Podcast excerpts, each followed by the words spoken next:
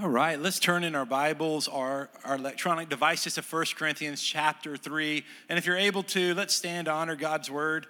If I've not met you yet, my name is Aaron. I am just so thankful you're here today. Listen, you are important. It makes a difference that you're here. Um, and, and God, God has sent you here as a gift to us today. So whether you've been coming here for years or you're checking the church out right now, Thank you so much. We're so glad to experience Jesus with you. At the end of my reading, we'll do a call and response. Um, I'll, I'll, say this is the word of the Lord, and if you choose to, you can uh, say thanks be to God for what He's done and giving us His word. Okay, starting with verse 10. According to God's grace that was given to me, I have laid a foundation as a skilled master builder, and another builds on it. But each one is to be careful how he builds on it. For no one can lay any other foundation than what has been laid down. That foundation is Jesus Christ. If anyone builds on the foundation with gold, silver, costly stones, wood, hay, or straw, each one's work will become obvious, for the day will disclose it, because it will be revealed by fire. The fire will test the quality of each one's work.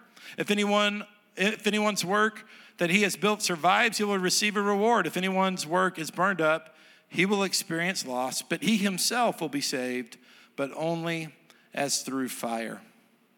This is the word of the Lord.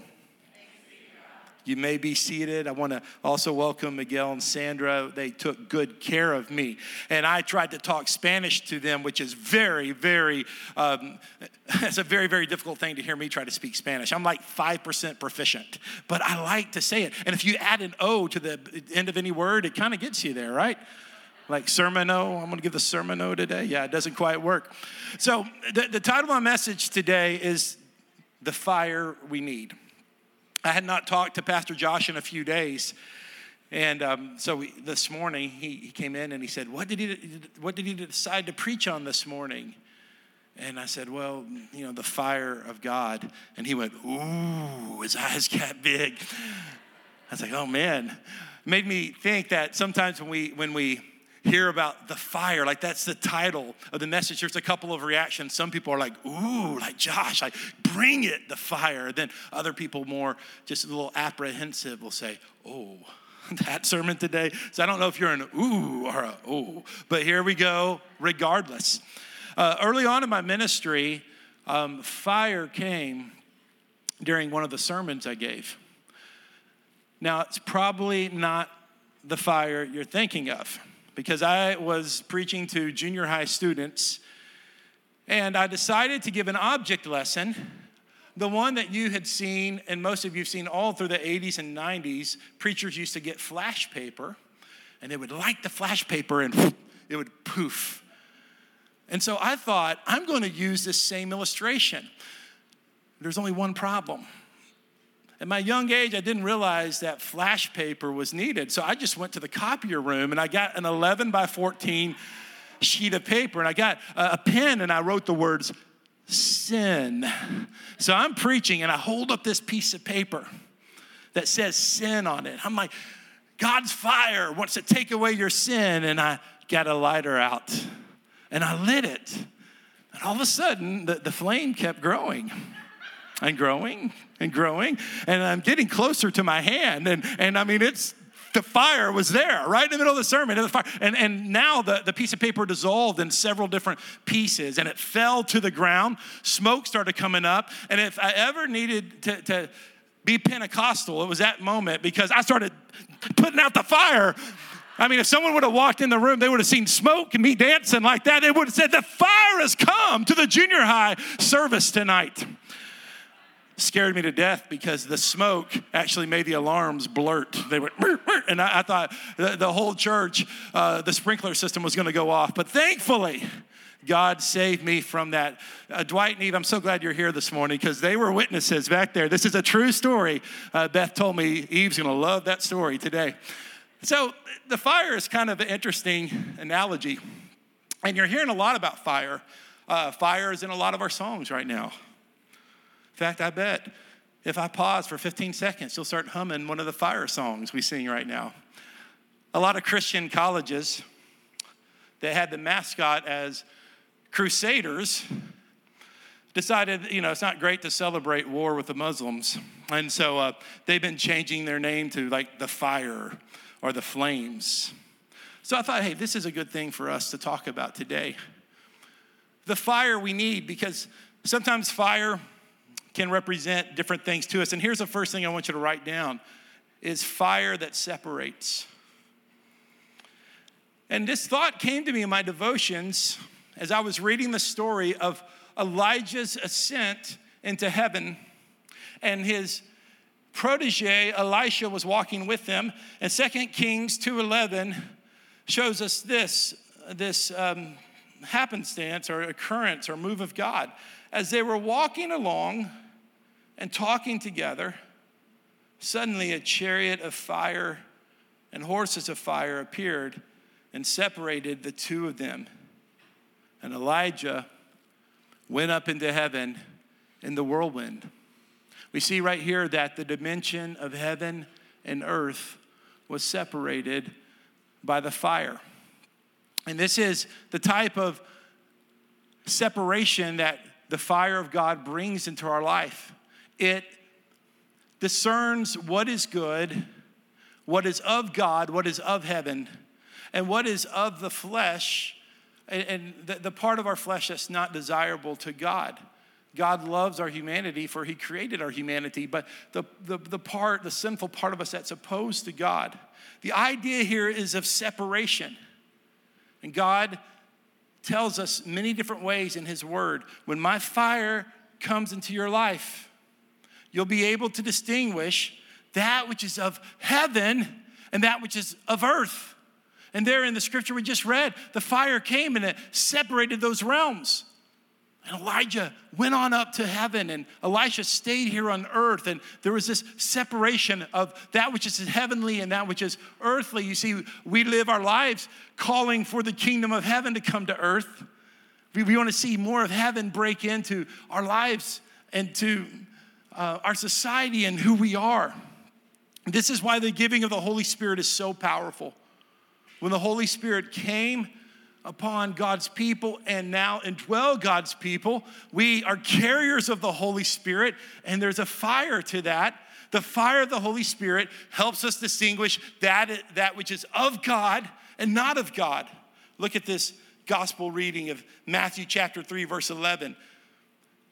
John the Baptist said this I baptize you with water for repentance, but one who is coming after me is more powerful than I I'm not worthy to remo- remove his sandals. He himself will baptize you with the Holy Spirit and fire. So we now have this word picture of when the Holy Spirit comes into our lives. It's like a fire, it's a good fire, it's a beneficial fire. It's not a fire that harms, it's a fire that now we're talking about separates the good and the bad from our lives. Now, to further give this point, Jesus gives a common illustration to a farming agrarian community. And reading on in verse 12, he says, His winnowing shovel is in his hand, and he will clear his threshing floor and gather his wheat into the barns, but the chaff he will burn with fire that never goes out. This idea of the separating of that which is good and that which is not useful in our lives the good and the bad. See, here's a problem we have we are not very effective at identifying the good and bad in our lives because some things that we call bad are actually good for us. Okay, I know this is that my kids don't always want to go and get up and go to church on Sunday morning or go to youth group on Wednesday night. They don't. And they say, they, they may, and they're faithful, so maybe I shouldn't have been that personal because they really are faithful kids. But, but let, let's say Aaron, when I was in high school, that's a better illustration, especially before they all come at 1045. They're not at the service. so Aaron Allison, whose parents made me go to church every Sunday, every Wednesday, that was bad to me on many Sunday mornings. That was bad. I'd rather watch football, the pregame football. I'd rather sleep I'd rather go to the Shoney's buffet breakfast back when that was cool in the 90s. It's like, yeah, man, let's go to Shoney's. Cool. 10 years later, it's like, I ain't going to Shoney's. That's why Shoney's isn't around much anymore. But anyway, what I said was bad was good for me, right? What I said was bad was good for me. What I thought was good, not having a curfew and, and not having restrictions, was sometimes bad for me. So we are not good at determining good and bad in our lives. That's why we need the scripture. That's why we need the scripture. That's why we need parenting too. That's why we need the church community. That's why we need the historic faith. Because some expressions of the faith today are not good expressions. They may feel good, but in the end, they're bad. Heresy always leads to um, leads to destruction in people's lives. I mean, bad theology produces bad fruit in the long run. So, what we say is bad often is good for us, and what we think is good for us is often bad for us. That's why we are not qualified or effective in determining good and bad in our lives. The fire of the Lord is a good thing because it comes and it separates that which is of heaven and that which is of earth. And, and it does that, it puts that dividing line in our life, and it's such a positive thing for our life. So, it is that some things that we don't realize are really bad because we're not really in scripture. Like one of the things that like no one talks about in the church that's a sin that we commit in the church and I have committed the sin. In the book of James talks about favoritism. We treat wealthy people, important people, influential people better than other people. And some church growth strategies actually um, declare that and, and teach that. And the Bible says that's sin. And it's sin that I've participated in. Favoritism is a sin in my life. And, and I'm, I'm gonna tell you this is that the fire of God says that's not right. I'm separating that which is of earth and that which is of the heaven. And it's right there in the scripture. And now it's right here as I'm proclaiming scripture to you through this sermon. And that this is why the fire of God is good. It separates the good and the bad in our lives. And that, that's a beautiful, beautiful gift. It's a gift we should cherish and love and hope for. School starts next week. Sorry to remind you of that. You only got one more week. And God bless you, teachers and administrators. Your summer is gone. It ended Friday. If you're an, a teacher, administrator, work for the school, just put your hand up high. Come on, put your hand up high. We want to pray for you. We're going to actually pray. Come on, thank these people.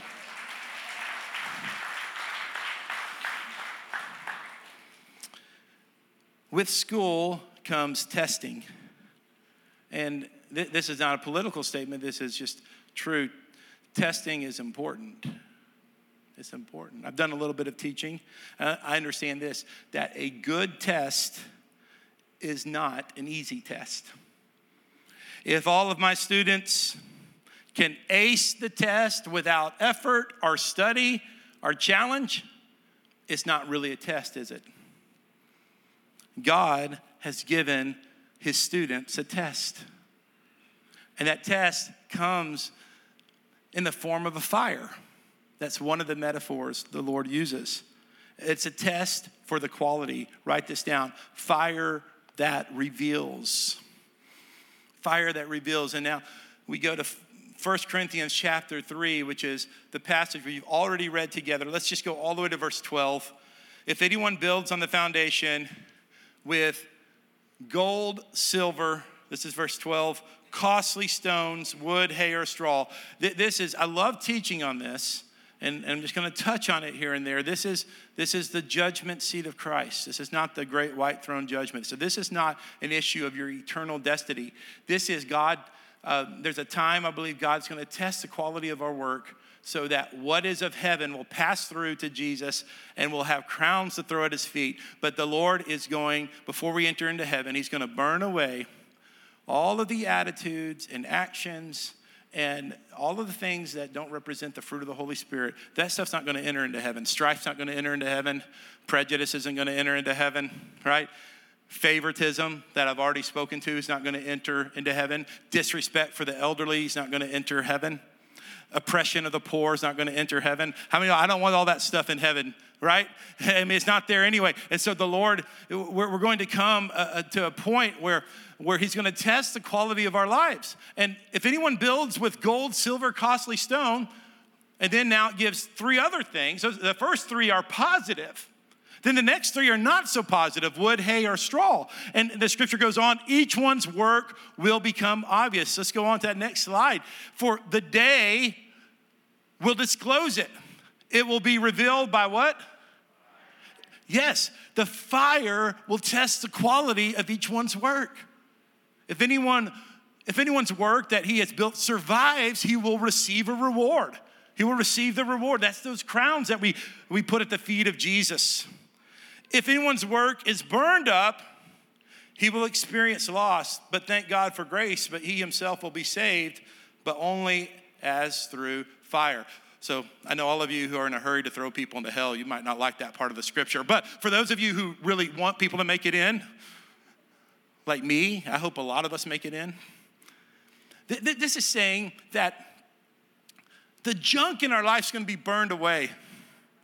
And, and, and our pure motives and our pure hearts, they will be, when, when they encounter Jesus, they will enter in, will enter into our reward. And I'm just want to tell you this if you feel like the good things you have been, you have done out of a good heart have been overlooked and not recognized, don't worry, God's looking out for you. He knows exactly what you've done, when you've done it. And on those times when we have received accolades for, for things that we didn't do with the right motives, the Lord's gonna lovingly judge those in our life. He is. And I welcome that. There's a revelation coming. The quality of our work matters to God. And, saints, beloved of the Lord, I, I hope this does not disturb you, but it encourages you. It encourages you that our God is just, that, that we are not just here living to get our permanent position with God settled. We are living out the work of God here on earth. Every word we speak matters. Every post we put on social media matters. Every attitude we develop matters. These things matter to the Lord, and He loves us so much that He's not going to let sloppy and unbecoming behavior not be consumed by His presence on that day of judgment. He wants that spotless bride. And he loves us enough that he's enabled us to be that, not because of what we've done, but because of who he is. And so, this vision of the reward and hope pulls us forward because his fire is good. His fire is going to reveal good things in us. Here's the third thing fire that purifies. Malachi chapter 3, verse 2 and 3. But who can endure the day of his coming? Well, no one can but by Jesus. and now we anticipate it. We don't dread it. We look forward to it. Thanks be to God. Just like we opened that song today, because his love covers us, doesn't he? What he did for us. But in this old covenant, it, remi- it asks us, and who will be able to stand when he appears? For he will be like a refiner's fire and like launderer's bleach. He will be like a refiner and purifier of silver. He will purify the sons of Levi and refine them like gold and silver. And they will be they will present offerings to the Lord in righteousness. I mean the presence of the Lord doesn't just judge the quality of, of our work, it transforms our work. Fire doesn't just test us, fire changes us. I mean, we're not just experiencing this fire that says, oh, you're not measuring up you're doing terrible. No, we encounter this fire that consumes the things in our life that are not of God, and then it takes those deposits that He's put into us and it makes us better and pure and, and, and more appealing to Him. And, and it's for His purposes, and it becomes a beautiful transformation in our life. You see, with God, fire makes everything better. There's a little phrase that I've heard and I've probably used a few times these last five years, seven years. You'll say something like, Man, the Thornburgs, they're living their best life because they went to some concert downtown and they look like they had fun. Or whatever the case is, you know, Sid's living his best life now because his marathon time reduced. And, and that's cool, okay? I've used that phrase, you, you've used that phrase, and, and way to go, everyone. I know we're all accomplishing stuff and traveling and all that. Thank you, Lord, for, for your blessings. But the best you is the sanctified you. I want you to hear that again. The best you is the sanctified you. The very thing we need the most, the sanctifying, transforming, purifying work of God, is the one thing most of us are trying to avoid. We don't like words like holiness or sanctification or purity or sacrifice because for some reason we think it's restrictive. We think that it's uh, unappealing. We think that it's going to stifle us. We think it's going to make us look bad. It's going to make us less attractive to people, and we want to be attractive to people. Uh, I'm not even talking in a sensual, physical way. I mean, we just want to be attractive, like with our personality. We want to be like fun, and we want to be cool. We want to be relevant, and we want to be uh, someone who, who can kind of bring everyone to all that, all that desire uh, to, to be attractive, you know, if it's not attracting people to Jesus, then, then it's not our full purpose. It's not exactly what God wants us, uh, who He wants us to be. Uh, we're not supposed to attract people to ourselves. We're supposed to attract people to the Holy Spirit, to the Spirit of Jesus within us. And so, so it is that the best use is sanctified you.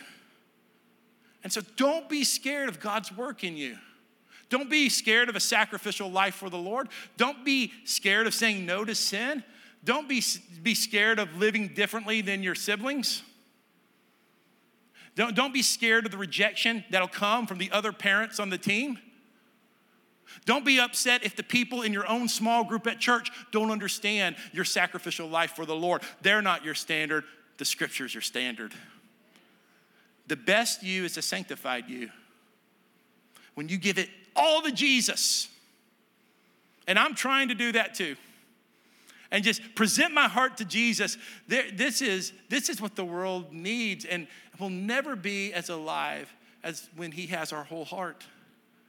That's when we're fully alive. Don't listen to that lie, that voice inside of you that says, oh, just hold back from God or just manage yourself. Or if, if, you, if you're all the way in from God, somehow it's going to cost you. It's going to cost you if you don't give everything to Jesus because the enemy is going to win the battle for your life. Jesus says, give it all to me, surrender all to me. I'm going to take what you thought was ugly, I'm going to make it beautiful. I want to take what you called weak, and I'm going to make it strong. I'm going to take what you thought would marginalize you, and with you, I will be with you as I center my purpose and will around everything you do. This is the work of God. Let the fire of the Lord purify you. You will never be as good as when, as when you give everything to Him. The leaders that I've respected the most in my life have often corrected me without ever using words. I'm thinking about a former coach. I'm thinking about a spiritual mentor. I'm thinking about a boss I had. And these individuals carried so much authority and respect in my life that I knew by their eyes when I had done something that was undesired. I want us to turn to Revelations chapter 1. Here's the last point that I want to make fire that connects. Fire that connects.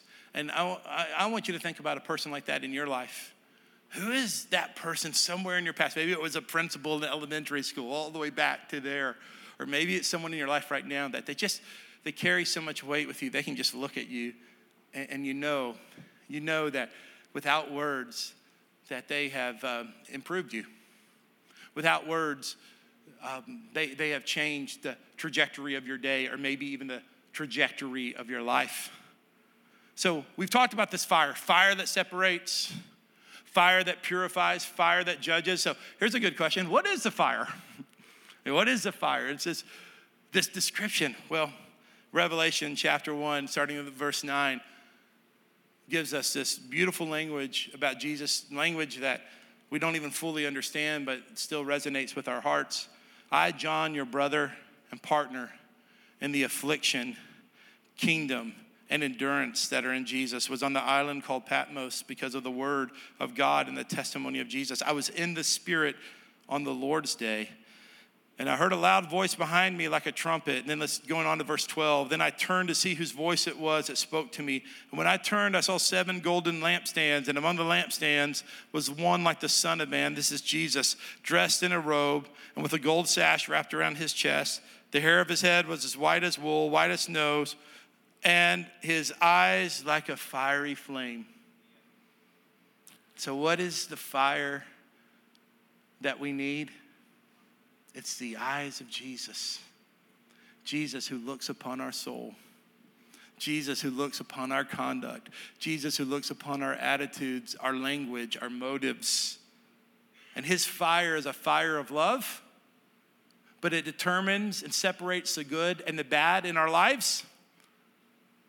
It purifies those things that we've given to him. He looks into our souls, he looks into our speech, he looks into our attitudes.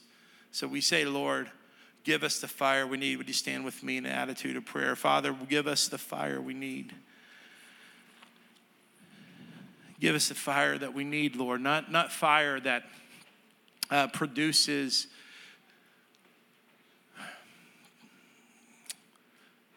this, this kind of uh, church culture that we're trying to always reproduce. God, we don't want a church culture. We want Jesus and his culture. We thank you for your eyes. Thank you for the eyes of the Lord. Have you thought about the eyes of the Lord in a while? His eyes are upon you. And those eyes of fire are not, are not eyes to fear, they're eyes to welcome. The very thing we fear is the very thing we need to welcome. Say, Lord, look upon me. Lord, look upon me. Look upon me. Come on, look upon my attitude. Look, look upon, Lord, the, the way I'm conducting my life. God, look upon my business, Lord. Come on, Lord, look upon my business. Look upon my, my, my attitude. It's just the little things. Come on, the little things. Don't, don't, don't exclude God from the little things. There's part of us that we're just so proud of ourselves because we're like, I'm a tither. I'm holding this church together with my attendance. Um, I'm, you know, I could teach 242. I could probably do about as good as Aaron could if I had the mic, right? I mean, we, we just, come on, pride starts coming into our lives. we're like, I'm pretty good. I'm pretty good. And then we don't let the, the, the eyes of the Lord start looking into to some of the little things in our life that, that we want to exclude from the Lord. And we just want to say, hey, that's me. That's just the way I am. That's just the way my family is. The Lord, the Lord just wants to go deeper. And He's like, open up those parts of me that you're withholding from me. Open up those parts of me because my eyes of fire, my fire is good for you, the Lord wants you to know. I mean, it's a good thing for you to look into the eyes of Jesus. He, he, he purifies and, and burns out the stuff that we don't need, and, and we become our best person when we look into His eyes. When we turn to Him, we become our, our best us. The best us isn't the one that follows his or her own desires, it's the one who finds the heart of God. And the, and the, the best us is the, the one who finds the heart of God for every situation. And Lord, that's who we want to be today.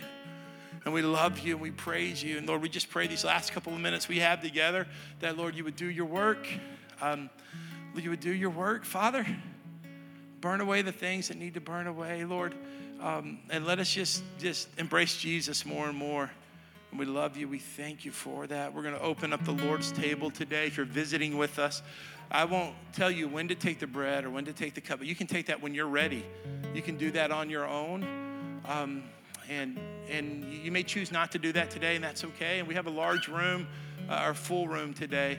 So we'll have to kind of go in phases, and you guys can figure that out. Uh, I'll be down here at the front in the middle to offer communion by intinction, which is taking the bread and, and dipping it into the common cup. And this is just a, another expression. Um, we don't do this habitually. We don't do this out of obligation. We do this because we believe the presence of the Lord is in the bread and the cup. Yes, and it's a touch of His presence. It's a touch of His presence. And so we, we confess our sins to the Lord and, and we um, reorientate our hearts to the things of the Lord. That's what Sunday worship's about, like turning to Jesus, turning to Jesus, turning to Jesus. And His beautiful eyes of fire are looking upon us, and, and it goes so good for us. As Aubrey leads us in worship, the table of the Lord is now open to you.